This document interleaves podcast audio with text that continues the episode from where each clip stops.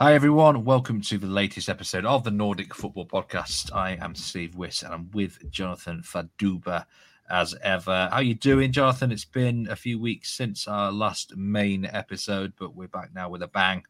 Hope you're doing well over there. Hi, Steve. Hi, everybody. Good to be on the show. I'm looking forward to this one as always. It's always a pleasure uh, being in the studio with you, Steve. Um, big week, really, isn't it? We've had a lot of stuff going on in our leagues. Uh, title races closing in now um, in both countries, Norway and Sweden. But we've got some massive breaking news, haven't we? Which we're going to sort of um, delve on. We get this every now and then, don't we, Steve? Sort of uh, some some news pops up out of nowhere. Uh, some might remember a couple of months ago, Mileta Rajovic, a big move to Watford went through, and that we dedicated some time to that to sort of feed the Watford fans. But I guess you you'll be the man to break the news, and then we're going to have a little analysis of the big breaking news tonight in Sweden. Do you know it's uncanny, isn't it? How many times we record on the same night that like some really big breaking news takes place, and this is once again, um, you know, this wasn't part of the itinerary last night, was it? Let's just say that one. But Marti Cifuentes, the Hammarby manager, has been appointed by QPR as their new boss. He takes over from Gareth Ainsworth, and um, I mean, this is certainly not something I expected, really, because uh, although Cifuentes has been linked with some jobs, especially in Scotland uh, I think Aberdeen were linked with him regularly, likes of Hearts, those sort of clubs. I certainly didn't expect an English Championship side to come in straight for Marti Cifuentes, but he's there. He's going to be uh, tasked with a tough, tough job, I think, at QPR. And um, you know, we've had a barrage of questions about him. Um, too many to mention. You might uh, mention some specific uh, questions here, Jonathan, but everyone wants to know basically about Marti Cifuentes. What sort of manager are QPR getting here? Let's start with um, you know the general tactical side. Are we going to? Is this sort of a, a defensive manager? Is he going to steady the ship? Is he someone that is known for being good with youth, or is he going to be one of these little gung ho attack minded creatures? What do you think, John? Yeah, good questions, and I think we have to sort of start by giving a bit of context behind the news because uh, we, we we can't ignore before delving into who is he. We can't ignore the circumstances of this. I mean, this news broke, Steve, um, today afternoon, actually around 2 p.m. on the day of recording, obviously Monday, 30th of October. It was announced that uh, Sky actually announced, Sky Sports News, that he was a candidate to replace the departing Gareth Ainsworth. A lot of the rumours were kind of linking him with other other names well, linking QPR with other names. Um, and this has progressed, Steve, really, really quickly. So quickly, in fact, that Marty Cifuentes, uh, the news actually leaked to the players before he'd actually had a chance to tell them that it was a done deal. Now, I think the you know the writing's been on the wall here, Stephen. From being honest, it feels this feels to me like a manager who's been touting himself around, uh, maybe via various agents and things like that. I get the feeling that, as you mentioned just there, his name's been kind of touted around quite a bit recently, um, this season really actually, because partly because of the situation at Hammarby, and partly because he's quite an ambitious manager, which we'll come on to. But um, yeah, literally you know, the news broke that he was a candidate, and then by literally 7 p.m., he was announced as, a, as the manager of QPR to replace Ainsworth. QPR obviously struggling at the moment in the championship, not having the best of times. Ainsworth went there, has had a mixed mixed fortunes. Um, the irony of this game was, Steve, that Hammarby actually played a game today. So it's been announced on the day in the middle of their match um, with Sirius, who they played tonight. They drew 2 or they were 2 0 up and threw away a two goal lead. So maybe there's a, you know, an element of that in it. And if that's his final game, um, then you know it will obviously you know not not not the best way to go out really throwing away a two goal lead late. But uh, yeah, so essentially Marty came out after the match and said to the media that he he's sorry for the way it broke. Um, he planned to tell the players, of course, but because of it, it all leaked. Some of the players actually called him and were asking him before the match, like, "What's happening? Are you staying? Are you going?" Um, he was asked before the match, like, "What's your situation?" and he he told the media like, "No comment." But it was clear that he didn't deny it, and there was obviously something going on. And for it to be announced like it has been is quite a shock, really. Uh, just literally got announced on Twitter. Do you think the players found out in the in the 90th minute and then decided to mail it in, considering the finish of the game? Because this the game looked good, looked done. Um, I, I mean, I know you actually kind of tipped them on the weekend bonus preview show we did now, and I was thinking that's looking good for Jonathan. And then Sirius come up with, I mean, it's not the first time Sirius have done this actually recently. Two goals in stoppage time, but um, yeah, my Marti Cifuentes is you know that what what sort of manager are QPR ultimately getting here? Do you think in terms of let's, let's talk about the tactics of the manager? Yeah, I think you know. Let, let's take a little bit of context on him. He's um, he's an ambitious manager. You know, he's a Spanish play, manager who's obviously uh, he's been around for quite a while. He's you know um, 41 years old now. As I say, he's from Spain. He's generally a 4-3-3 kind of style manager, um, and he's now been in charge of Hammarby for 72 matches, which is um, his second largest stint as a first team manager. He's also been at Sandefjord in Norway and Aalborg in Denmark, so he's done the full rounds. Um, in terms of points per game, according to Transfermarkt, this is the most successful he's been as a head coach. Uh, 1.79 points per game at Hammarby, um, and he's been there since obviously 2022 season, uh, January. So, you know, coming up to two years now, basically. But um, I think all in all, I don't know how he's going to be sort of looked upon when he leaves Hammarby. I don't, you know, with the greatest respect to him, I don't know if he's really fulfilled the potential that maybe some might have um, thought he would. I would describe it as not really partly his fault. I think I think part of it is because of the ambitions of Hammarby, which we've talked about on this podcast. Steve, we've said that um, you know what do Hammarby really want to achieve this season, and they're kind of they're not really challenging for the title. They're kind of upper mid table, aren't they? And um, they are a big club. They're one of the biggest clubs in Sweden in terms of attendances. They're one of the biggest, big three. Uh, they get really strong attendances in Stockholm, but they're always a club. I've likened them in the past to kind of Spurs. You know, they're a bit like when it comes to it, they flop.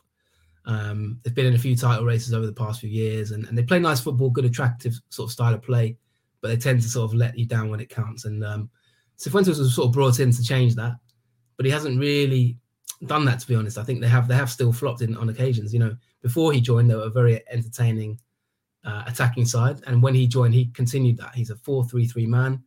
Um, I think tactically he is very astute and he is very clever, and he's a good sort of um, one-to-one manager and coach you know, last season he had um, about a year ago or so he had a problem with his father passing away, and that was a really tragic part part of the story at Hammarby. You know, he had to deal with that and manage whilst dealing with obviously the passing of his father, which he he spoke about openly, and it was quite an emotional time for him. Uh, and he got through that, you know, with admirable quality. But I think the expectations of Hammarby have kind of fluctuated over the past year or so. Um, you'd think there'd be a club challenging for titles, but they just haven't been. And a lot of that is because of the academy system at Hammarby. They bring in a lot of young players, they buy a lot of young players and then sell them on. They're very sort of um, proactive in the transfer market. And their main model of operation really is to make a profit in transfers, I think, really. And sometimes it's like that sporting ambition versus, you know, selling players on because sometimes they sell players too early when they, you know, to be able to sustain a, a title challenge. But yeah, he's a 4 3 3 man, I would say. He's, you know, it's that kind of Spanish style of play you know, juego de posición. He likes playing um, kind of uh, passing. He's a very technical. He's a very technical manager. I mean, I've seen him a lot at Sandefjord. One thing that I always will say from his time there, and I'm not entirely sure if this continued at Hammarby, is that he definitely um, coaches player players upwards.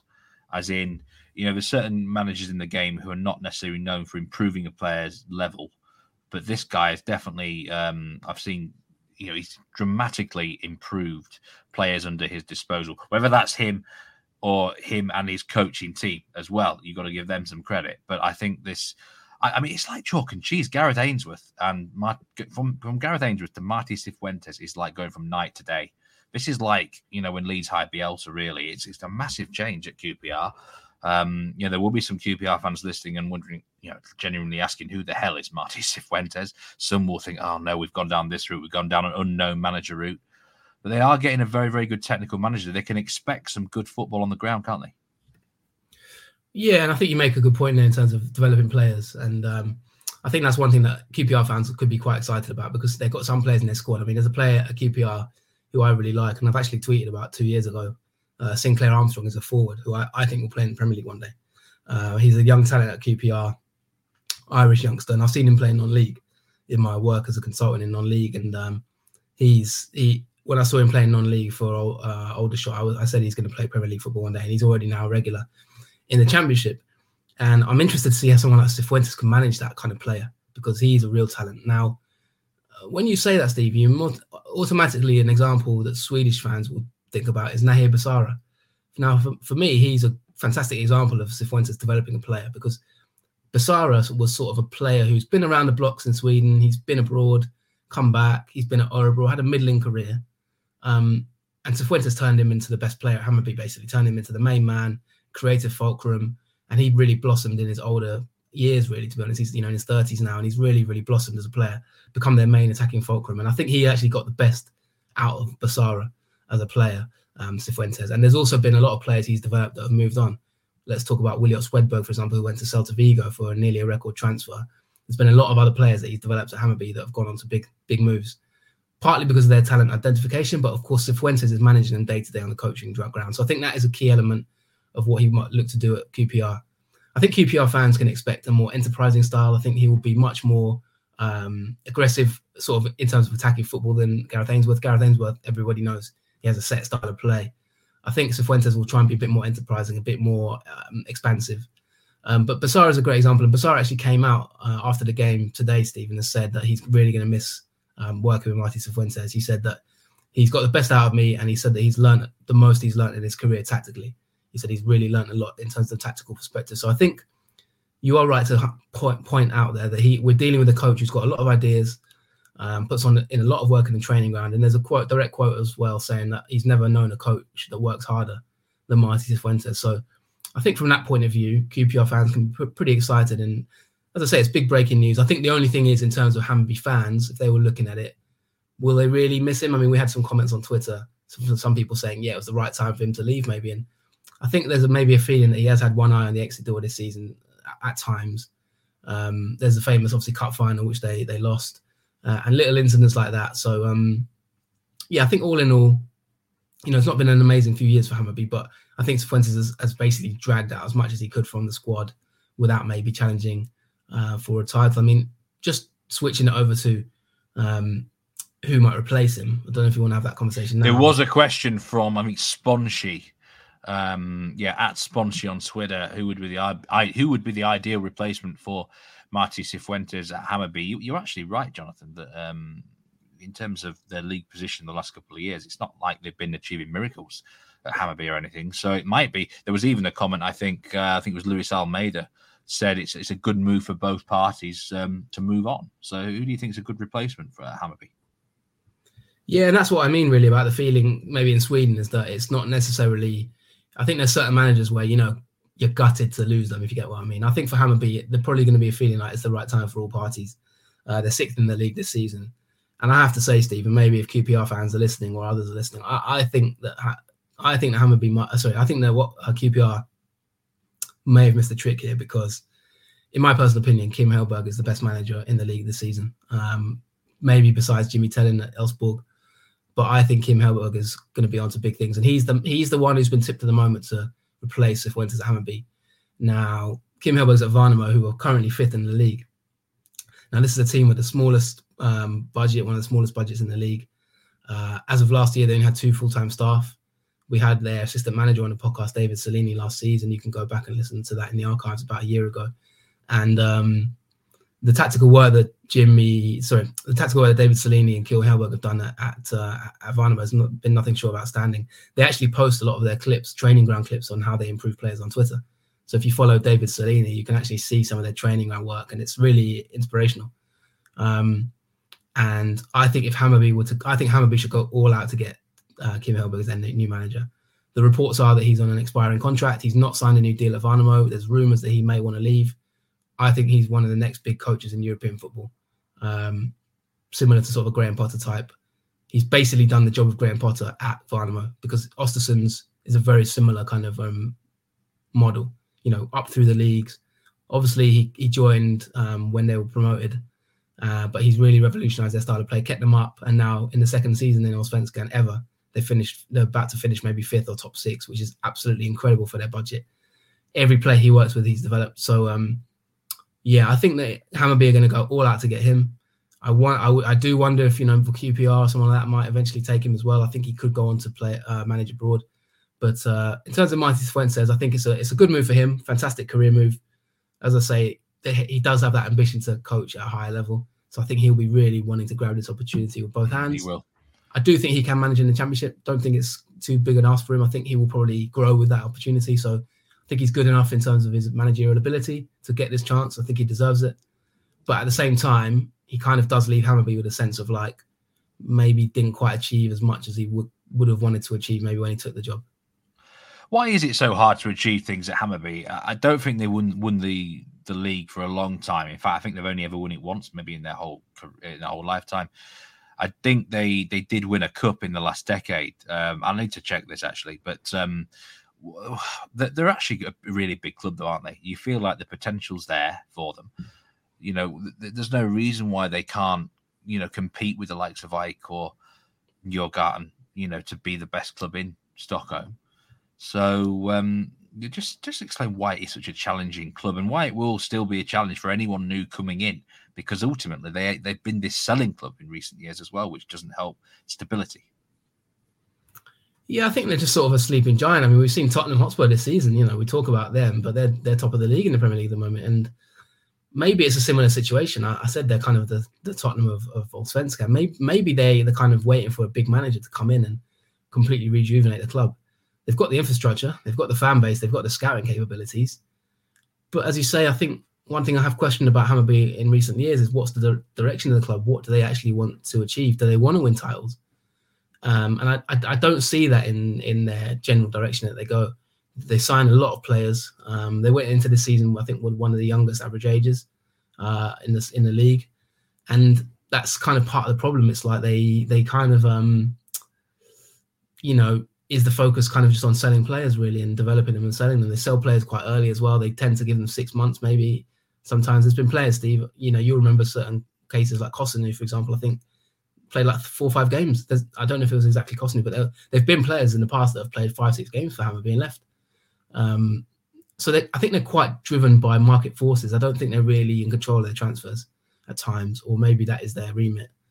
You know, you look at some clubs who have a sporting sporting priority, teams like Malmo and and and others, Häcken in recent years. You know, they, they've had a sporting priority. They they they they, they want to sell players as well and trade, but their priority is to win titles haven't really seen that from Hammarby in recent years, and um, that's maybe where they're going wrong a little bit. But it's a massive opportunity. It's a massive club, as I said. They average around twenty thousand attendance per game, so they have they have a really big fan base. That's in terms of Swedish football, that's quite high. They're, they're in Stockholm. They're one of the Stockholm big three, but they are kind of looked upon as like the little brother of the Stockholm three. You know, they've got AIK, you've got Djurgården, and then you've sort of got Hammarby kind of underneath them. And um, although they do have success in the derbies at times, they're kind of looked at as that little brother who don't really challenge.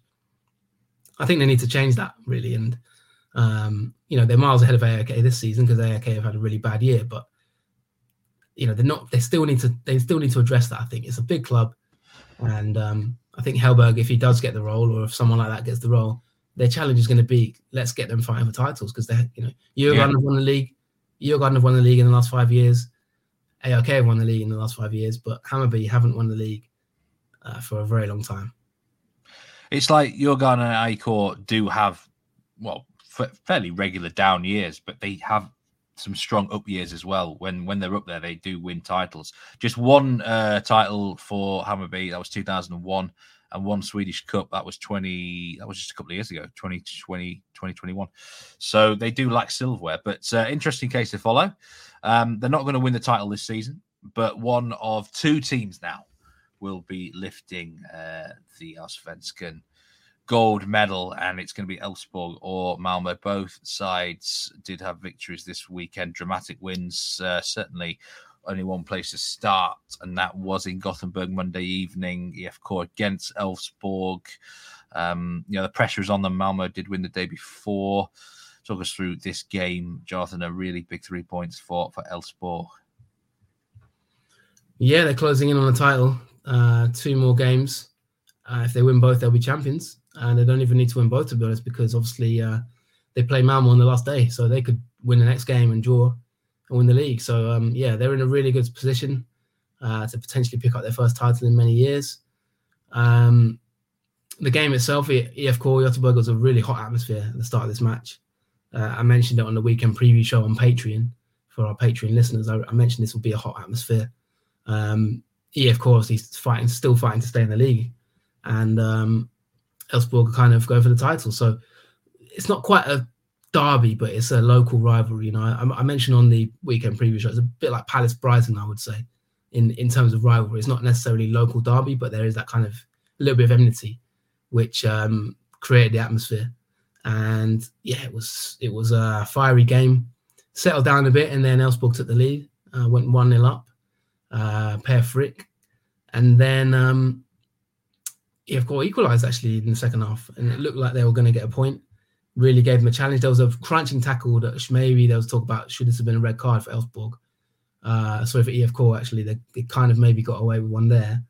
Um, but it didn't matter in the end because uh, the substitute Bernhardsson came on and he scored an absolute beauty. I was trying to think of who does it remind me of. It was like a Gareth Bale strike or a Perisic or someone like that. Kind of reminded me of that. Just a sweet left-footed shot. Uh, he dispossessed. Uh, I think it was.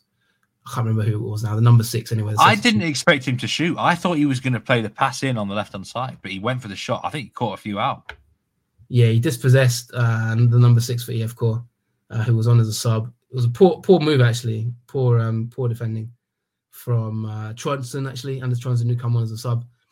He robbed him. He turned. He cut inside, outside the box. Shimmy past one, shimmy past another. Created himself half a yard of space and absolutely walloped it bottom left corner. Kind of goal that wins the title, Steve. And uh, the celebrations after the game were really, they were loving it. I did say on the weekend preview show, if Elfsborg win this, expect to see some big scenes in the crowd. And uh, that's what we got because obviously the fans travelled. It's not too far away. And uh, the, the players were loving it and rubbing it well, in the of face, and also potentially relegating them is also just an added cherry on top of the ice icing. So um, I think that there's a massive win for Elfsborg. Their next game is Degerfors at home. If they win that, they're very close to the title. But one thing you have to say, Steve, you have to give credit to Malmo who are still in it because uh, if it did go down to the last day, Steve, I think the last thing we'll want to be doing is playing Malmo. So watch this space. Yeah, it's um, it, yeah, you're right. There was a lot of uh, all I kept seeing. The TV cameras kept panning to Johan Larsson, who who was subbed off in the 83rd minute, and they kept. I don't know why he didn't go to the bench or anywhere. He was just standing up, and I, for a minute I thought, has he been sent off here or something? Um, he was, you know, that's everyone kept focusing on him, the captain, the main man, and he was loving it at the end uh, when they, when they won the match. I didn't see, I honestly didn't see IFK equalising. They didn't. Um, it didn't look like it. Uh, but they got a, you know, they managed to get that that leveler, and then that's a big goal for Elfsborg because now, if Malmo don't beat Häcken away, and it's half past, so it's a two p.m. kickoff time, um, UK on um, on the fifth of November, then Elfsborg will know if they beat Degerfors a couple of hours later, they're champions. So the pressure is massively on Malmo now. They've got to go to Häcken and win to, to, to guarantee themselves going into the final game of the season. So, uh, yeah, they did get a good win there themselves. 1 0 at Norrköping can be a tough place to go. Uh, uh, he, Isaac Kiese came up with, uh, he'd been on a bit of a dry run, uh, but he, they got a 1 0 win. And that just is so Malmo, isn't it? You know, I think um, when they're the best this season, that defense has been keeping clean sheets. Yeah, they're hanging in there. And, you know, I think the, the feeling uh, amongst the Elfsborg players is that they're still the underdogs. You know, um, Niklas Hult has come out and said, you know, loads of people still don't believe in us. I think we have to give Elfsborg massive credit, by the way, because they, they, they it was a really no, another professional job. You know, going to IFK is not easy. I mean, they they they they battered Häcken, for example. Uh, IFK, I know they're not having a good season, but it's still quite a tough place to go, really, especially uh, when they're sort of fighting to stay stay alive. Um, and I think Elfsborg have shown a lot of maturity that a lot of people didn't expect. You know, and he, he said uh, we've always been underdogs here, no matter what year it is, and we'll enjoy it. And uh, Jimmy Thelin also came out and said that the squad's calm. You know, there's still points to play for, um, and no one's really. I think Jimmy Thelin has to take a lot of credit because he's he's kept a very relaxed group. I haven't seen them panic yet. I haven't really seen them sort of get carried away. And I think that's been one of their biggest strengths. They've got quite an old squad. You know, there's a lot of experience there, like Larsson, like you said, Hult there is a lot of maturity in that in that team, and uh, they, they, do play in a mature way. Actually, the way they controlled some of the some of the IFK game tonight in Gothenburg was uh, really impressive. I would say that um, Malmo they just keep plugging away, and like you say, the, the, the defense has kind of been what's carried them through. I think that um, I think that uh, the manager has has has although he's implemented his style from Kalmar, I wouldn't necessarily say that it's worked on all cylinders. They have got the best possession stats but I still think that the they haven't quite got the balance in terms of the attacking strengths.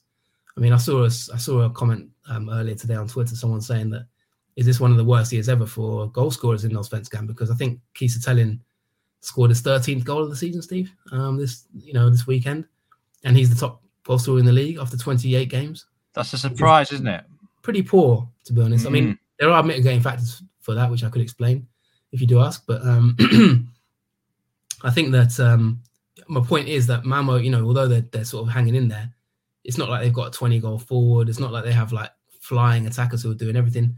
Everyone's put in their fair share of the work. Nanasi, um, Vecchia, Taha Ali, they have got a lot of players in that team, but there's no like main star. They're not ripping teams apart very often. Even even some teams like Varberg Boys, they didn't really batter them.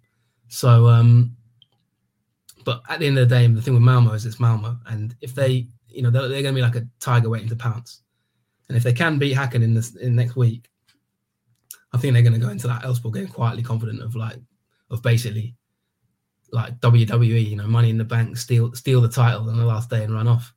And I think that is something that would maybe play into Elfsborg's minds if it did come to that.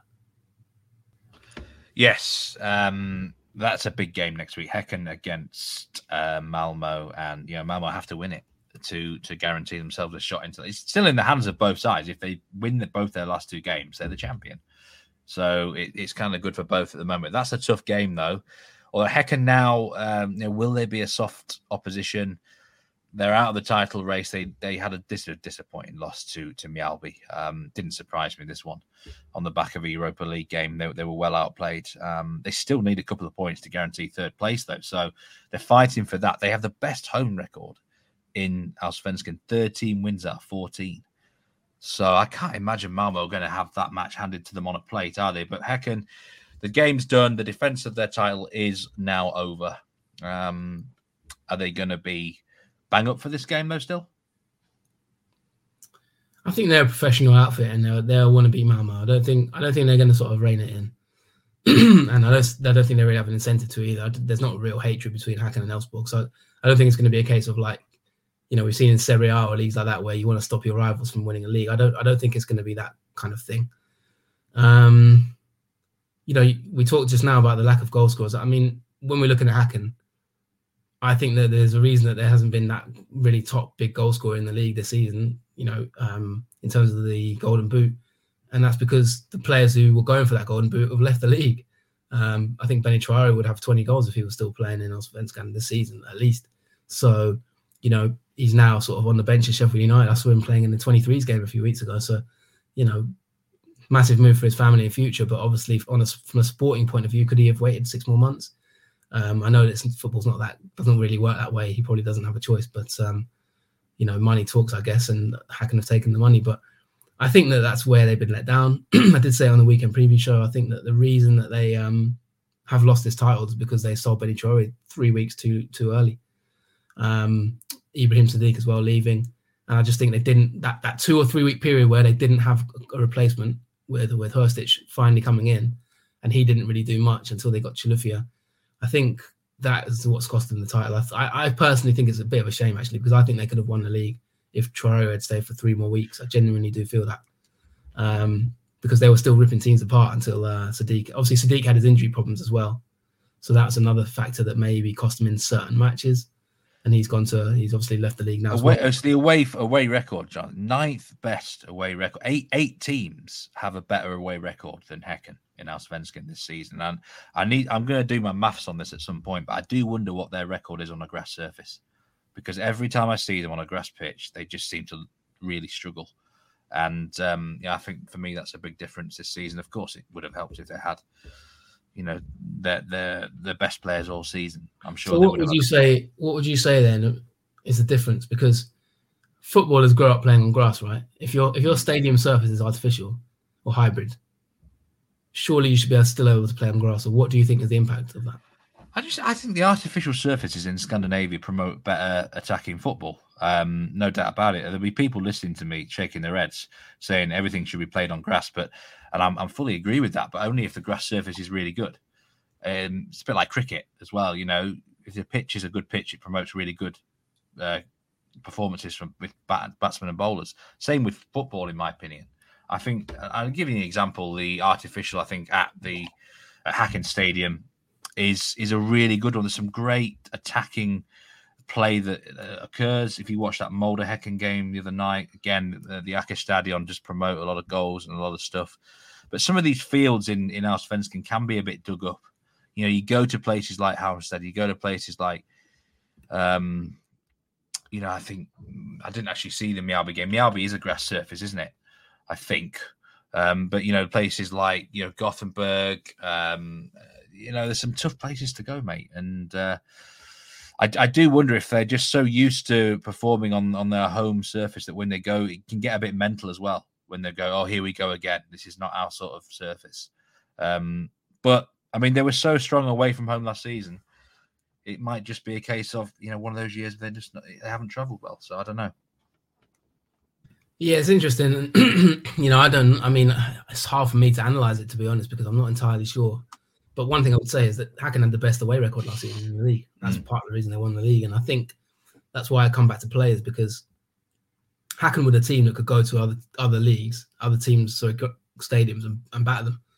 And uh, the counter attacking play they had last season, you know, they would draw teams in and then hit them on the break with such speed and force that teams couldn't handle it, and that's why they didn't lose. They didn't lose a single game away from home last season, Steve. So, is it balancing out? Is it the fact that the, the artificial surface they haven't been able to deal with it? Well, those same players, but more or less by and large, dealt with it last year fine. Um, but I think a lot of it is down to the fact that, like, literally, they've they've taken out the ball in some of the games, and then I also think that, like you said, the away games, quite a few of them have been after after European matches, and you know they've lost against Mjällby after playing Europa League They've lost other games this season after playing Europa League and Champions League qualifiers. Uh, the Varnamo game sticks in my mind as a game they were really off it, and I think they played in Europe that week, if I remember rightly. I think the, the European campaign is just massively affected them. They don't really have the squad, they don't have the experience, and like I say, they've sold a couple of players just a little, literally just a few weeks too early. They should have maybe had Chilufya in when Traore left, and that might have saved them. But uh, at the end of the day, They'd only ever won the league once in their history. Häcken last year, that was their first ever time. So to go back to back was always maybe a, quite a big ask for a club of their size. But I do actually think that they, they might have a little bit of regret when the season ends that they didn't quite keep in it because I think they could have won the title. All right, well, let's move into the relegation battle talk then uh, before we finish the Swedish section. And just a quick shout out before we talk about this. One of the, the pre season favourites for relegation were Varnamo they're up as high as fifth. I mean, they are an unbelievable story. I'm sure we're going to have to give them a significant segment of, uh, of our podcast at some point, probably in a future episode, especially if they do end up finishing fifth. So well done to them, a great run. But down at the bottom, some miserable results again. Um, I mean, these three teams, four now really. IFK on a bad run suddenly. But Varberg, I mean, we knew they'd gone, and Degerfors played out a one-all draw. I actually watched this game you wouldn't believe it, Jonathan. Um, I had I had my eye on this game, and I think both were just really poor. They just can't finish chances. Uh, Brommapojkarna lost again, uh, but they are the team currently favourite to be in the playoff. You, you just wonder are Degerfors going to get another victory. Um, Core aren't safe, although they've got a much better goal difference down there at the moment. Um, it often seems to be the case at this stage of the season, but it's a miserable looking table down there in the bottom three, Jonathan. Yeah, I mean, uh, it's miserable for the teams that are down there. I mean, Degerfors, uh, I thought they'd get out of it, to be honest, Degerfors, and I'm a little bit surprised now with two games to go that they're, they're still, um, as, a, as it stands, they're going down automatically, which is a big worry. Varberg already gone. Um, Brommapojkarna I really worry for. I think they're just on a losing cycle, and I can't see them stopping the rot, really. I, have got a feeling that um, I think one of Brommapojkarna or Degerfors is going to get automatically relegated, and I think the other one will go into the playoff. I think I think IFK are just about safe.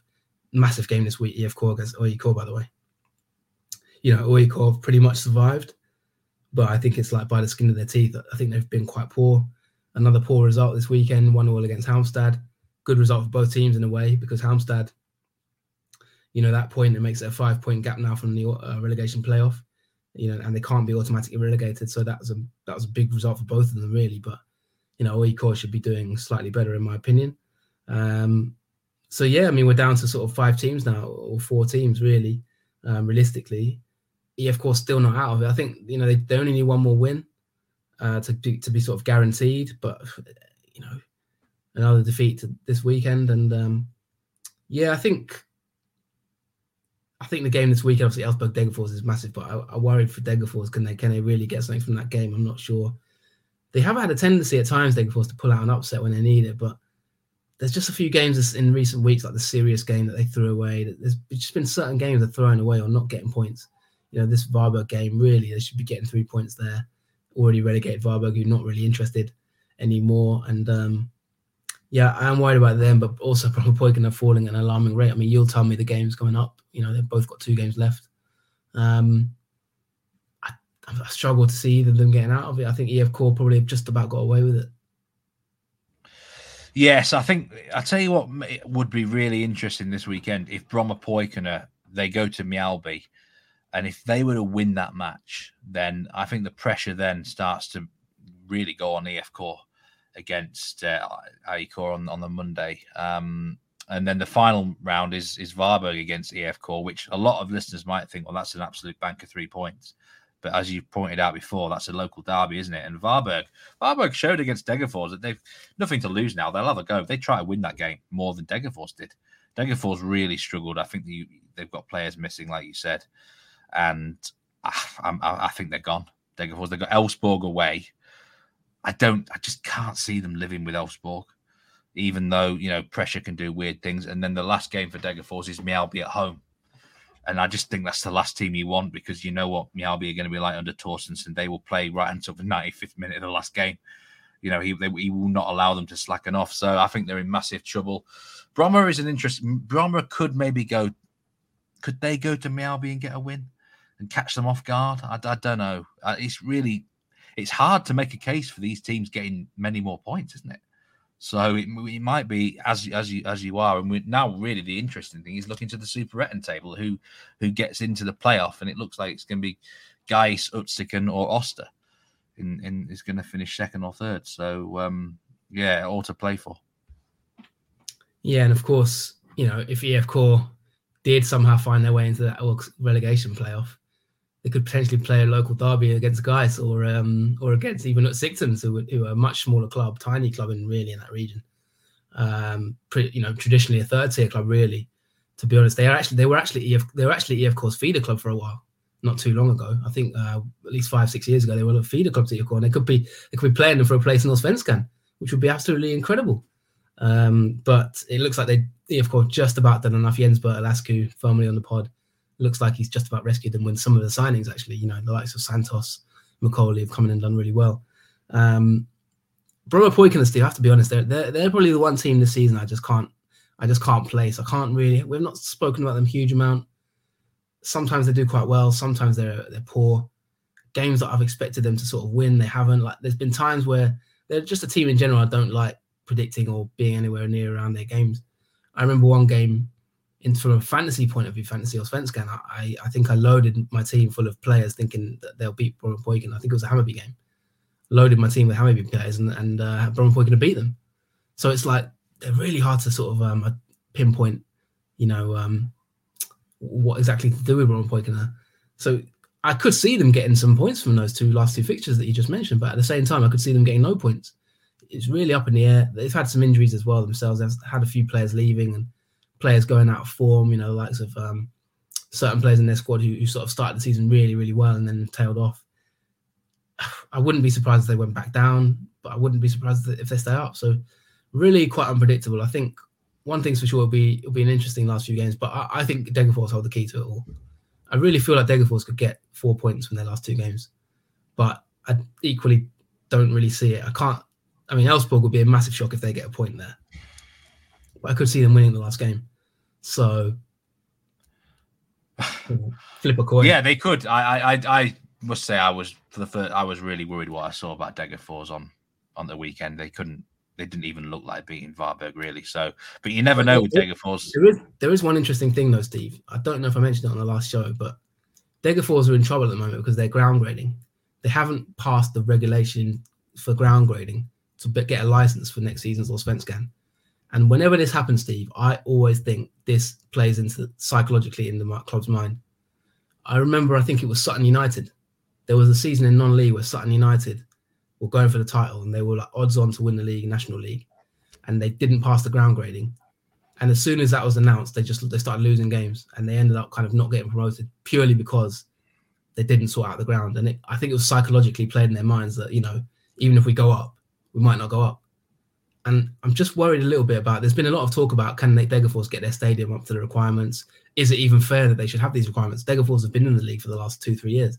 So why should they suddenly say that their ground's not good enough? They've, it's clearly been good enough for the last few years.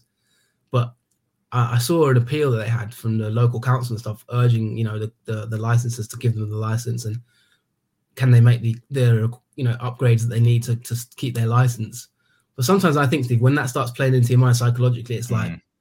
We might not even be in this league even if we stay up, and that is a bit of a worry for me. It's like an off-field distraction.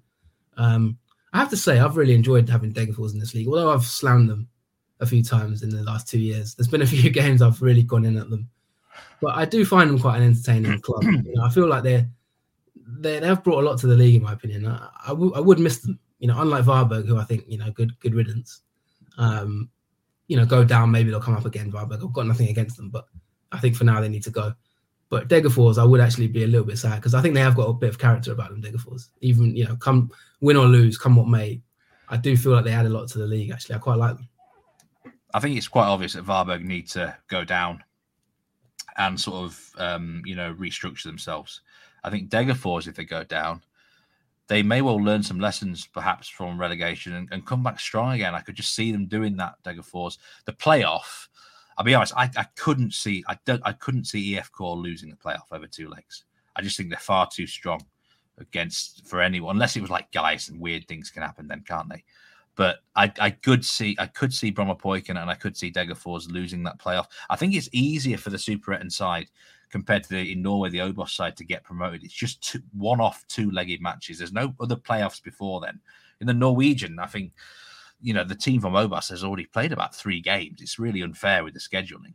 I think um, there is more chance of the, the Superettan side getting through if, if they're good enough. So I think if it's like if it was Brommapojken against say Sickens, could well be a 50-50 call, mate. So uh, more to play for as uh, we go with just two games to go. Yeah, and the final little thing I just want to touch on this week is just the uh, transfer talk. Uh, now we've had a lot of transfers in our lifetime, Steve, talking about rumours, but we re- it's normally a link to a big European club. Normally Belgium. Uh, if we're lucky, Turkey or the Netherlands, but you know, nine times out of ten it's Belgium, but maybe sometimes Spain. And actually, increasingly England now. We've got championship moves: Cifuentes, Ibrahimovic, Bénie Traore to the Premier League. But an interesting move that's come up on the radar this week, I just have to report, um, according to one source, uh, is linking Tashreeq Matthews, who's been one of the best players in Allsvenskan this season, actually, especially below the top top three maybe clubs. Uh, it's been linked to the move, Steve. To, can you guess where? Um, this is going to be somewhere random, isn't it? This unexpected. I'm going to say somewhere in France. Somewhere in France. No, no, it's not Europe. So I mean, last I checked, France were in Europe. Saudi Arabia. Nope. Very. this is very niche territory, Steve. He's been linked with a move, obviously being South African, to Kaizer Chiefs, oh, the famous uh, football club slash rock band. So, Lucas um, Radebe's old club. Yeah. Now listen, sometimes I do com- I do criticize Allsvenskan players for moving abroad too early or for choosing the wrong club in terms of their career move. But I wouldn't mind seeing a a Kaizer Chiefs move there. That, that that does appeal to me. I mean, would that be a step up or a step down from Sirius? I'm not sure. I guess wage wise, it could potentially be a bigger wage because they are a massive club in South Africa. Um, so I don't actually know if that would be a step up or down. I guess it depends how you look at it. But I, I quite like the I quite like that move. But yeah, that is a run. Well, interesting. That is very out there. I mean, I know he's South African, so that that that makes sense. But I just think from a career point of view, that's an interesting one because I would be very curious to know the wage structure versus Sirius and what they pay. Mm. If anyone does know, please get in touch and uh, tweet us at Nordic Football. Let us know because I'm I'm curious to know if that would even appeal to Matthews or would he want maybe. He's a sort of player who's had a good season, been one of their main players. I could see him getting a move to like a mm. Italy Serie B or you know, kind of like Netherlands, maybe Belgium. That, but that's quite boring, isn't it? Kaizer Chiefs. That's that's interesting. That's that's different. That is very interesting. So, uh, yeah, I just end a postcard. Part one on that uh, interesting note. yeah, that is part one. Did it again against Hammarby. Came from two 0 down like late on. Castigan again, uh, just like he did against Degerfors, I think. Oh no, it was Sogrel actually. But you know, Sirius this season very unpredictable, and uh, there you go.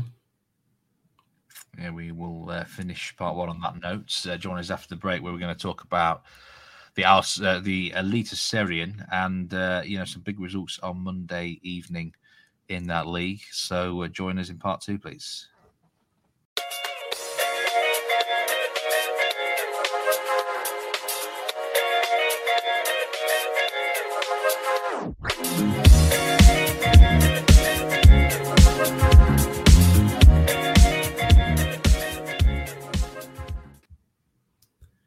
Welcome back to part two of this episode of the Nordic Football Podcast. I think we are on about 171 episodes, maybe 170 ish um, in total. But uh, for now, we're just going to delve into Norway now. Uh, we've had Sweden section. Norway a little bit behind us. We've still got sort of five, four, five games to go in the league. Uh, and there's been a lot going on. There's been games this evening, actually, which is quite rare in, in Norway. We did talk in the weekend preview show, Steve, about a few kind of random kickoff times this week which I'm sure you've uh, researched. I did I did employ you on the Patreon to do your research, which I'm sure you've done. Um, but we are going to start this section with a team who are looking likely that they're going to win the title. Um, there's a big result this evening uh, for Bodø/Glimt. Yes, Bodø/Glimt have moved into the 60 point mark, 61 points now on the board for them after beating Lillestrøm three goals to one at home. And uh, I actually tweeted after the game that now that they look like looks like they're going to be one win away from uh, winning the title due to their superior goal difference. But I conveniently forgot there was still one match to play in the round, and uh, kind of didn't expect the result in in that second game, which will come too soon. But they do need, I think, uh, I think another five points to be mathematically secure of winning what would be another um, fantastic Eliteserien crown. They've just they've done they've been a bit like Man City in the last few weeks. They've uh, their timing's been impeccable. You know, they had that little bit of a dodgy run, sort of uh, start of autumn, if you want to call it that. But they've now won five games in a row. Four of those were at home, so they, they kind of knew that the, the fixture list was going to help them. But you know that win they had at Molde does feel like a big one. Uh, looking back now already, that feels like the one that's going to propel them towards this title. The goals are flowing again. Also in Europe, they've been flowing for them. So, you know, they put themselves in a good position.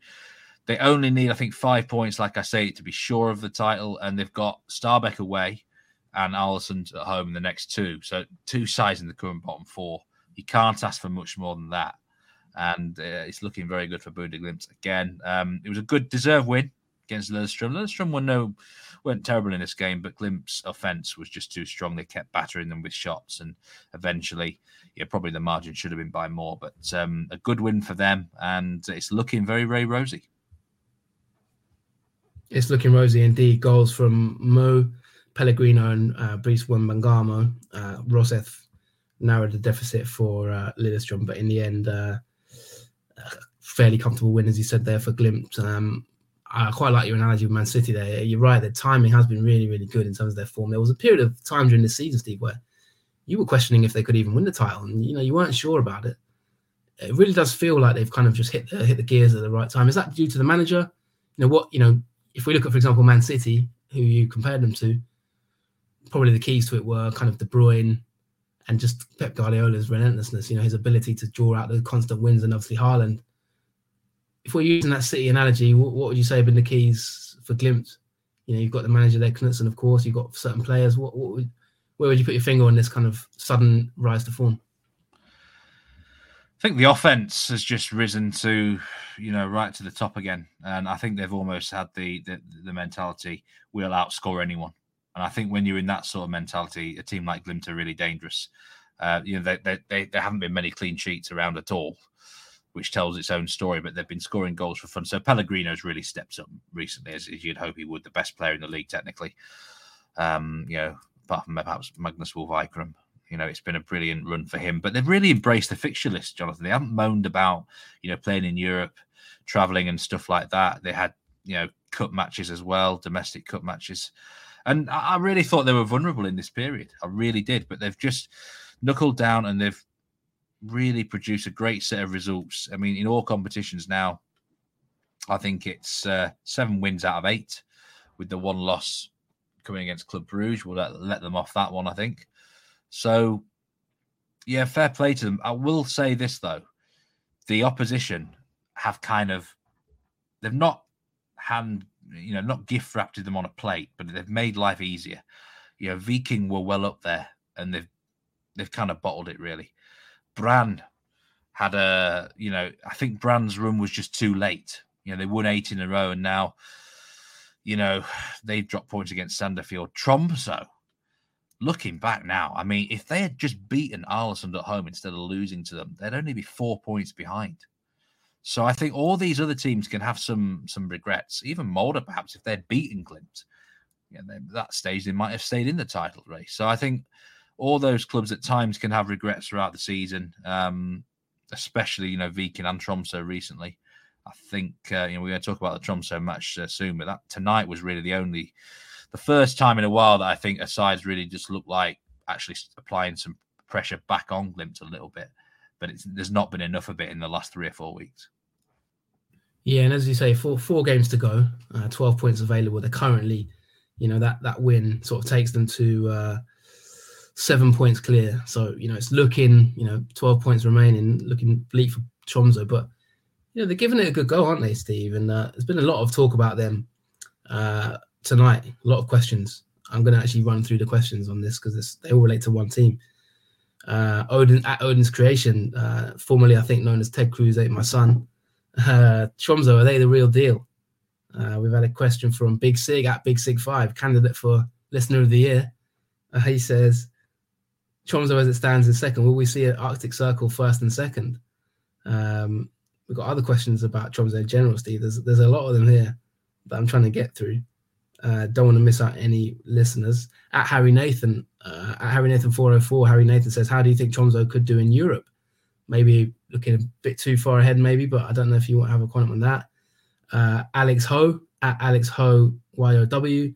Anyone who predicted Molde 1, Tromsø 4 is lying with a laughing emoji. Um, and then obviously a question from uh, John Havard Vallerbrock. Hopefully I've got that correct. Uh, how big of a disappointment are Molde, according to you guys, this season in the league? Let, us focus on that result because uh, tell us what's happened here tonight, Steve. It's been a bit of a shock, hasn't it? Yeah, Molde one, Tromso four is the final result from the Aker Stadion, and I was.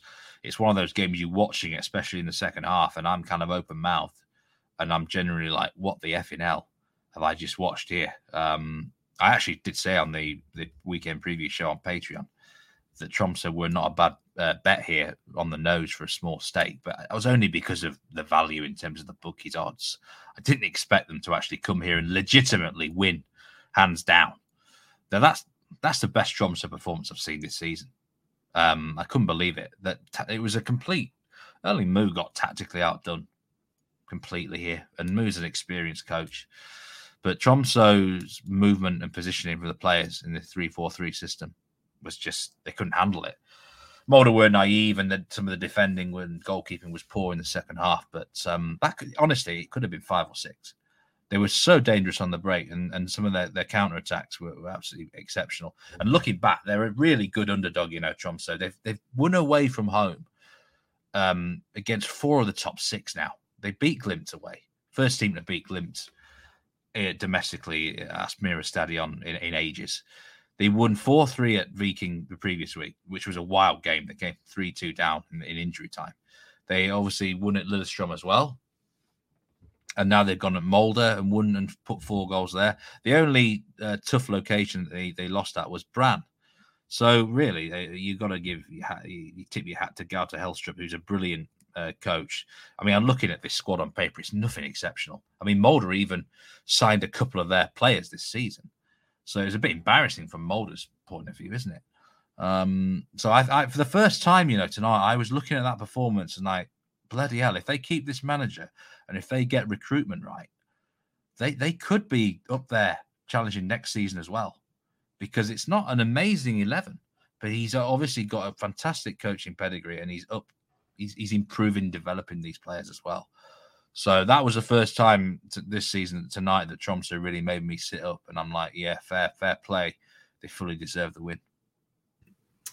Yeah, goals from Malik Diouf, Mai Traore, uh, and two from Lasse Nordås.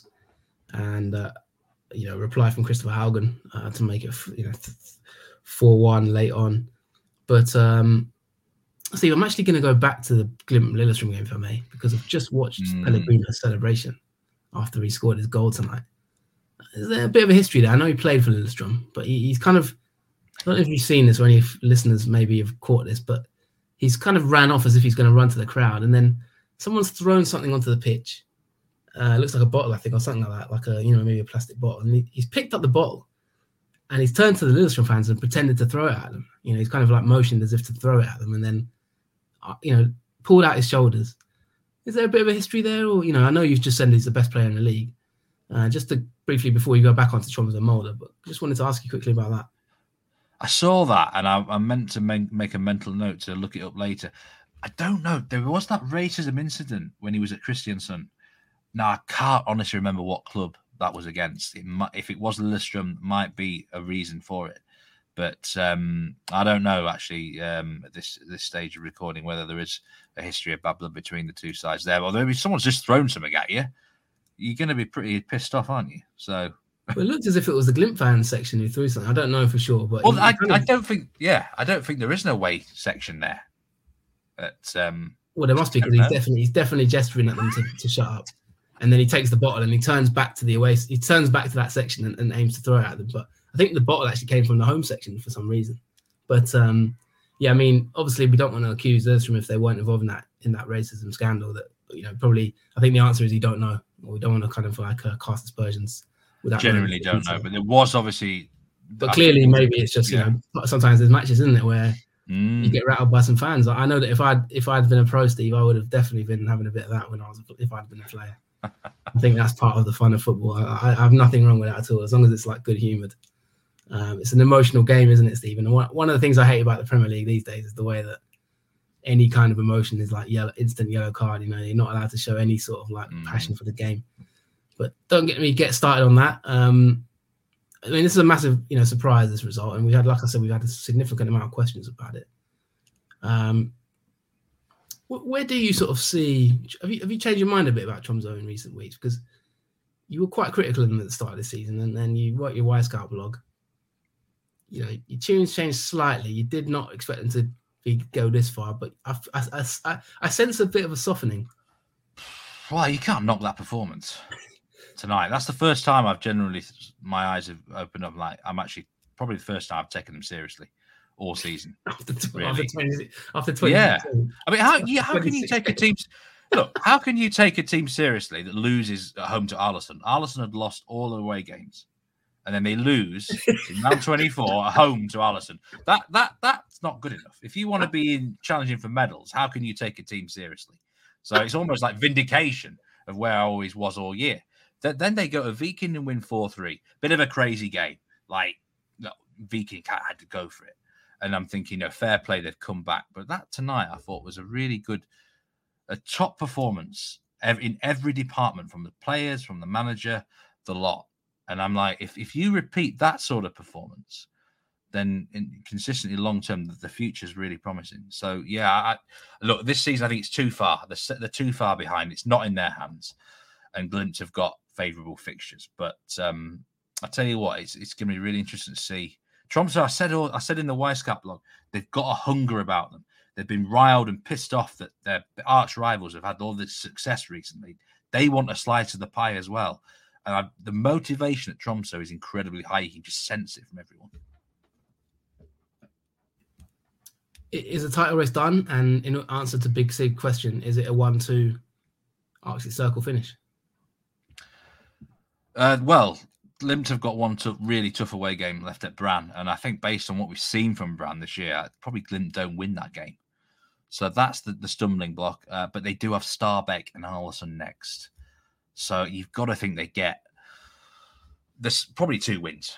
Let's be real. Um, you know, Bob Bradley might have something to say about that next week, but really Glimt, I think full focus mode should get it done in those next two weeks, and it doesn't matter what Tromsø do. Um, but the thing with Tromsø, they're better off as an underdog. They're, they're not as good when they're favoured. So I looked at their remaining fixtures, and they look they look nice. But yeah, can you trust a side that can't beat Aalesund at home? That they're really really good as an underdog against anyone. But I think against in these expectation games where certain sides come and play a different way against them, that's that's probably the that's going to be the challenge for them going perhaps forward into next season as well, and maybe even the last four of, of this campaign if they are going to secure second spot. We'll move on to the medal spots now in a minute. Obviously, third place, third place, sorry, um, is currently Brann, and then we've got Viking and fourth Molde fifth Lillestrøm sixth. I just want to ask you quick, quick question, Steve. Early candidates for manager of the season because you got Tromsø, manager who you just mentioned there. Early candidates for manager of the season, please. Top three, maybe. You well, it's, it's, it's, not a final yeah. answer. It's not like you're gonna have to decide it now. But if you were mm. just sort of like putting together a short list, you know, we've had the Ballon d'Or tonight. In, in in the spirit of the season, if you were starting to put a short list of managers together, what would you be looking at? It's a boring answer this year, but it is the top three clubs currently in the table. It's uh, Kjetil Knutsen, Gaute Helstrup, and uh, I've actually forgotten the Brann manager's name. I've had a brain fart here. Erik Horneland, of course. Erik Horneland. Um, it has to be. There's no one else really for me that stood out. You know, like in, in Sweden, you know, you got Värnamo overachieving. There's not really any other club that's uh, that's done a manager that stood out in that way. So yeah, them top three. I thought that was a strategic brain fart after some of the comments about Horneland in previous years when he was at Rosenborg. But uh, yeah, I know what your brain's like, Steve. Sometimes you know you ignore ignore things that don't maybe suit your argument. But uh, fair enough that you remembered. Um, I mean, on the subject of managers, and in the spirit of the title of this episode, of course, uh, we can't ignore what happened the week before these matches, Steve, because uh, arguably the biggest incident in Norwegian football since we've done this podcast, maybe potentially. Um, I, mean, I don't know where you even want to start with this. I mean, we talked about it on the weekend preview show, but we haven't talked about it on the main show.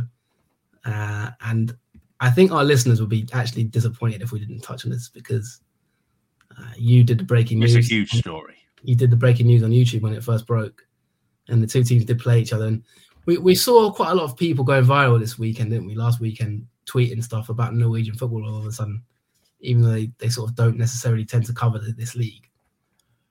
You have actually covered this league for a long time, so Steve, we have to talk about Lillestrøm and Vålerenga. Um, please take take the floor. What you know, tell the con for people who don't know, mm. tell the fans or listeners of this podcast what what happened, and uh, give your meat man soccer take on it. Well, the story starts obviously back in in the middle of the summer where a sensational manager switch happened. Vålerenga um, hired the current Lillestrøm coach, Geir Bakke. Now, the story, these two sides absolutely hate each other. It's arguably the biggest rivalry in Norwegian football these days. Um, you know, proper black blood. It's the equivalent of moving from, you know, Rangers to Celtic mid-season or Liverpool to Man United as a manager. You just don't do it. And you know, I did. You know, I gave a react. It was such an incredible story. I did a reaction video. The only time I've ever done a reaction video on Nordic Football Podcast. It was such big stuff, and I did say in that reaction video, he's going to need like an arm guard and everything for the return match at Åråsen Stadion. And um, you know, he knew he was in for a rude, you know, a hostile reception and this was uh, on the 22nd of October, a couple of uh, weekends ago. Uh, big derby game, uh, Lillestrøm Vålerenga, and yeah, it, there's, I mean, the reaction he got even you know before a ball was kicked was they were baying for his blood. Who's, who's this? Um, who's the man? Geir Bakke. Geir Bakke. Um, you know, experienced head. I think he's in his fifties, and you know, I still don't know why the hell he moved. I still don't know, and it could prove to be a shocking decision they could get relegated. Um, more on their form in a minute, but yeah, you know, it was an even match, and then Lillestrøm got themselves ahead. I think um, from a corner, uh, Roseth, who actually scored against Glimt tonight as well. And then approaching half time, this is the big story of the game, as I'm sure everyone's seen. Uh, a massive tifo was unveiled right above the the players' tunnel as they were about to go in to halftime dressing room and and the image of on this uh, tifo was depicted basically Geir Bakke in, in the hangman's noose. And i mean what sort of creature is, is this depicted? It's like a cross between gollum from lord of the rings. Um there was like a snake like tail weighed down by uh, a money bag. Um you know it's like the there's the fur on the outside, like it was like a gorilla or something. It's like Um, part, it's with- like part beaver, isn't it? Part beaver, part rat, Yeah, Part- rat, snake. part snake. It's an incredible tifo. I mean, it's the tifo of the year, isn't it? I mean, like I see this in my sleep. I think. I mean, he. I've never seen anything like it before. And you're right. it, was very, it very lifelike as well. The fa- they put some real detail into his face as well. That's the thing. It's not only an animal, but it's like they've properly got the detail of his face. I mean, it's it's right in front of you. As you as you as everyone's walking down the tunnel, you can't possibly miss it. It was huge. It was absolutely massive. Massive. and I couldn't believe what I was seeing. And then you know, within you know, within the next hour, it's going viral on Twitter. Accounts that don't normally care about Norwegian football, you know. And I'm like, wow. It's like, could you believe what you're seeing? But I mean, what a day for Lillestrøm fans. They beat him 2 0. And that you know, that's a massive result for them. But a huge blow for Vålerenga, and, and we're going to talk about their match against Rosenborg soon. But my word, I bet Geir Bakke, when he saw that, was thinking, why the hell did I bother? I mean, I think the best part of that was, I mean, to be honest, it was in in the end, it was it, there was no kind of, it wasn't like a Lyon, it was it Grosso, who obviously you know, No. we've all seen, we've all heard what happened No, there, no, when no. getting attacked. It was kind of good humored in the end, although it must have been pretty traumatic for him. But there was a one image when I saw it of like him when he was wa- he was wa- I think it's like a bit like Burnley, isn't it? You've got to walk from like the dugout to the opposite end of the pitch to get off the pitch, and um, he's walking across the pitch, isn't it? And he's he's just got his head down. They timed it perfectly because He's got his head You- down. you expect looking down, something, yeah. you expect it at the start of the game, This massive banner of, and Yeah. it's actually quite. The, the camera zoomed in on his face, And I was looking at his face, and then I was looking at the teeth, and I was like, they've actually, they've actually got his face like spot on. You know, they've, They they've- nailed it. whoever's made that tifo has put some. It's a serious- tifo of the year, it really is, and it's it's absolutely brilliant.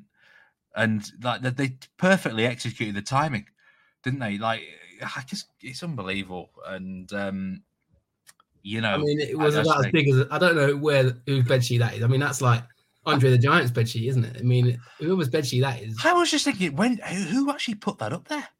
it's like half I the mean, size of the stadium. It's not The- the the bed- easiest place to get up there. I mean, someone might have even. I mean, I'm looking at it now. Actually, but there probably is like a, a, a gantry or something. But otherwise, someone's climbed up to the roof to do this. And um, yeah, there's been a, there's it's been meticulously planned.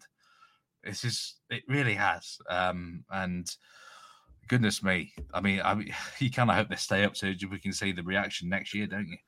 Um, Well, only it's fo- only just- football do you get these moments. I think it's just you know you, you would never get any other sport, would you? It's just it's remarkable that if you have not seen that tifo, you need to get on Nordic Football Twitter account, scroll down, go on YouTube, wherever you can find it, because Of um, course, it says Judas right on the top of the forehead as well, which I forgot to mm, mention. It's, perfectly it's, done. it's definitely a picture. But uh, I mean, you know, on a serious note, Steve, they, they are they're in massive trouble, aren't they? They are. Um, you know, what is the latest there with the relegation battle? Well, I said on the week the weekend preview show, um, this is the one I got wrong. I thought Vålerenga would, e- would easily beat Rosenborg, but I kind of forgot how big a rivalry this used to be. You kind of when both teams are struggling so much, you kind of forget that these two really. This was one of the premier fixtures for many many seasons in, in Norway. It probably still is in a way, but Rosenborg were bang up for it. Probably because they still need point needed points as well, but they had a good counter-attacking game plan here. But really, Vålerenga missed their chances, and they've had a home record is shocking. They've, they've got the worst home record. They've only won two out of 13 games at home with nine losses. I think they feel the pressure of the fans. A lot of players were clutching at chances and missing them. They missed a penalty just after half time. That would have made it two all, and that was a that looks a massive miss now. If they score that, they might go to win the game. But they've gone and lost against um, Rosenborg. And you know what I'm feeling now? It's one of those situations you get this occasionally in certain leagues when a big club goes down there and is in trouble. And I think everyone's up for it against Vålerenga now. I think the rest of the league would like to see them go. So there's no like dead rubbers now. I think even if they're playing like a mid-table side in the last four games, the opposition are going to be up for it because they want to see Vålerenga go down. It's got to that state, you know. It sometimes happens, doesn't it? Where, you know, if it was say Haugesund, a mid, yes, you could easily down tools and be like, "Oh, I don't really care. It doesn't really matter if Haugesund stay up or whatever." It's Vålerenga in this story with Bakke. It's a huge story now. I think they're in for a really, really tough last four games. and I'm really starting to worry about them. Yeah, word on Rosenborg because uh, in the weekend preview show, you kind of, you know, we did sort of a little bit jokingly kind of talk about them maybe going even going down. Um, and they've reacted quite well here with a decent win. I mean, I, I, one player caught my eye, Nelson, uh, looked pretty decent. I mean, what, what's your assessment of Rosenborg after that game? Just was it just a one-off good performance, or is it Vålerenga, you know, lacking in confidence? What would you say about that game in terms of from a Rosenborg point of view? Well, someone asked, I think, a question of whether they should keep Svein Maalen as manager uh, the next season. I don't think I would personally. Nothing against Maalen. I actually quite like him as a coach and a manager. And if they did stick with him, I wouldn't be um, opposed to it as such. But they've got to back him. Um, they've got big problems with injuries, uh, but they haven't been playing well. I mean, their goalkeepers saved uh, penalties in both the last two games. So that, I mean, if those penalties are scored, suddenly Rosenborg are looking far less points than they've got now. Um, but they did have a good counter attacking game plan. I think the away fans really boosted them in this game. There was a big contingent that travelled down. I say it's quite a historical big game. So I think they were they felt um, the presence of their fans, and they you know they've got some good young players going forward. You know, fast players. Nelson when he plays, you know, he's been injured a bit and he's he's been up and down, but when he plays, he's been quite good. It's one of those seasons that just need to survive, and they should have enough points now. Um, rip rip up this season, start again, look at recruitment, get a manager in place early. Don't mess around with that, and and back the manager to a style that he wants. Um, I mean, I wouldn't personally go with Maalen, but he, he, he does have an affinity for the club, and um, perhaps you know, give him the right backing could be worth going. But um, I mean, tenth place that's not good enough.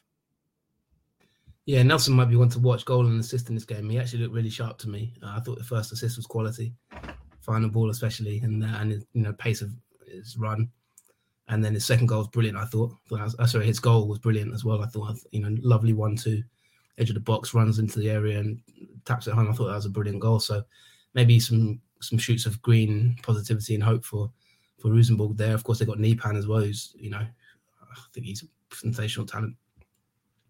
Um, let's let's move on to you know we talked a little bit about the relegation battle. I mean we've got one or two further questions, Steve, mainly around Viking before we let you go. So I did want to ask you. Uh,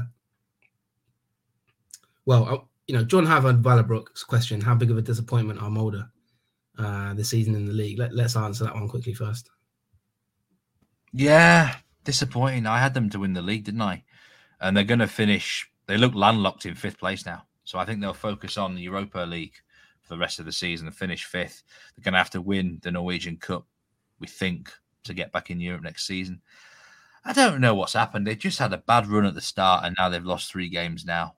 But in the mix of all that, they had a 12 game unbeaten streak where they won a lot of fixtures. Um, it's not, I don't think it's any need to panic. I think Erling Moe is still the right man for them. And I still think they, they do a lot of things right. But when you've got a target on your back after being champions, it, it can be difficult sometimes. So uh, they just paid for. It. They were always chasing after a difficult start, and that is really challenging in football. Yeah, and just on you, just on the question that you mentioned about Rosenborg, you know, we were you, the question you were asked about the manager. Uh, that was from Showtime Barisha. So thanks a lot again, candidate for listener of the year. I'd say uh, at Barisha Show, been a fantastic contributor to this podcast this season. I see many of a question of his, and he's been really engaged. So thank you to Showtime Barisha, loyal supporter of the pod. Um, and yeah, that so that answers his question. You've answered there, of course, the question from uh, from our man as well, um, John Havard of Vallerbrook. Hopefully that answers your question. Uh, Meat man, I don't know about the uh, Tromso how they could do in Europe question. Um, let let's see if they get there first, and maybe we'll answer that one from Harry Nathan. But thank you for your question. He also had a question about KFUM uh, here in okay from Oslo, of course, in, in Obos. Um, but I would like to move on to Viking. Uh, question from at Guppy Fish, Guppy FPL. What caused Viking to stumble? Uh, as simple as tiredness or fatigue, uh, and that's in relation to their defeat they've had um, against uh, Godset. Godset, yeah. Um, ah, I think it's a shame for Viking. I really do. I think they've not been terrible in these games. It's just, you know, maybe they won a few close ones, and um, eventually you're going to lose a few close ones, aren't you? So uh, I mean, it's really hard to um, to pinpoint it exactly, but I'll tell you one man who's been a big loss for them. Uh, David Brekalo, the um, Slovenian defender, has been he'll get in the team of the year, my team of the year, the centre back. If you look now in the last six games, he has only played 90 minutes once. And I think you can look back at these results, and that's that, that's a massive difference, isn't it? And the 90 minutes he played, they won. Um, you know, he's been injured, he's not been fully fit. I just think he's not necessarily just a good defender for them, but he's like a heartbeat of the team. He organizes the rest of the defense. So it could just come down to, you know, that is definitely a factor, but also experience of being involved in a title race. I said they didn't know when to stick or twist. Against Odd, they, they, they, they stuck and they should have twisted. Against Tromso, there was panic that set in at times. They had a good comeback and then they blew it and then they lost everything in injury time. So just experience, Jonathan. I, I think they'll look back and they'll be like, yeah, this was maybe a missed opportunity to, and they might not even get a medal now. I mean, how harsh would that be? I mean, they have, they deserve a medal, really, but it, you know, you don't get what you deserve sometimes. And you know, there's teams like Tromso and Brann wanting to to get the silver and bronze and as well. So um, I really feel sorry for Viking because uh, what was a very promising season has uh, has turned sour. Yeah, it's been a good year for the underdog. Elfsborg currently obviously top, um, and in, in Sweden you've got Brann who've done so well, newly promoted, of course. Uh, Tromso as well, a bit of an underdog, especially where you're concerned. Do have a question quickly from Lord Moldavort at L Moldavort on on uh, X or Twitter. How would you rate uh, performance versus Häcken in the Europa League? We didn't obviously talk about that game on the main show. Um, uh, Molde five, Häcken one. Something that you know I don't particularly want to talk about really, but we did we did talk about it on the weekend preview show on, on Patreon, patreon.com slash Nordic Football Podcast. So you know if you want extra bonus content, we do have that for you. Uh, we've got quite a few listeners on there who support us uh, on that. Just very briefly, Steve, you know, a couple of words on on, on the game and obviously the uh, performance from Eikrem. Well, I'm just actually looking at Eikrem's minutes now in Eliteserien. And I mean, I, I didn't actually realize he played so few minutes this season. He's become like a Ledley King. I, he's not played more than 79 minutes in a single game this year. And, and this might be a, another reason why Molde have struggled at times. Um, his lack of involvement, but there's no doubt about it when he's on song, he's still technically brilliant and he's one of the best players in the league. And he ran the show against Häcken in, in, in the Euro, in, in that Europa League game.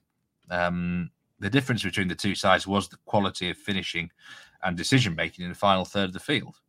Simple as that. And um, there's a reason, you know, Magnus Wolff Eikrem, you know, he scored directly from a free kick. I think there was an assist in there as well. He just bossed it, bossed things around, and yeah, it's um, he's a fantastic player to watch. And I think Molde was wish that he was uh, you know on the field probably more for them for whatever reason or other. And um, you know, but I'm sure they'll now protect him, and and they're, they're really going to focus hard on those last three Europa League games and hopefully qualify out of the group or at very worst finish third. Yeah, thanks for your question, Lord Mordor. Probably not an exaggeration to say Wolff Eikrem is. If we were doing a Hall of Fame, Steve, I think he'd make it. You know, he's been at Malmo since we started this pod.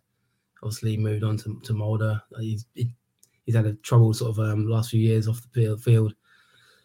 I'd say he'd be a candidate for Hall of Fame. I wonder who else would make our sort of Hall of Fame if we were doing one. I, I definitely can think of a few, um, but maybe we'll save that for another day. Maybe Christmas episode. Uh, you know, when we have a few few uh, shandies.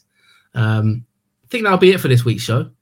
Uh, most listener questions we've addressed. So uh, I think Harry Nathan, maybe if you want to ask your questions about Tromso again next week, because we have talked about them quite a bit. And obviously, Kay from Oslo, we can maybe have a look at Obos. We did cover Obos a couple of episodes ago.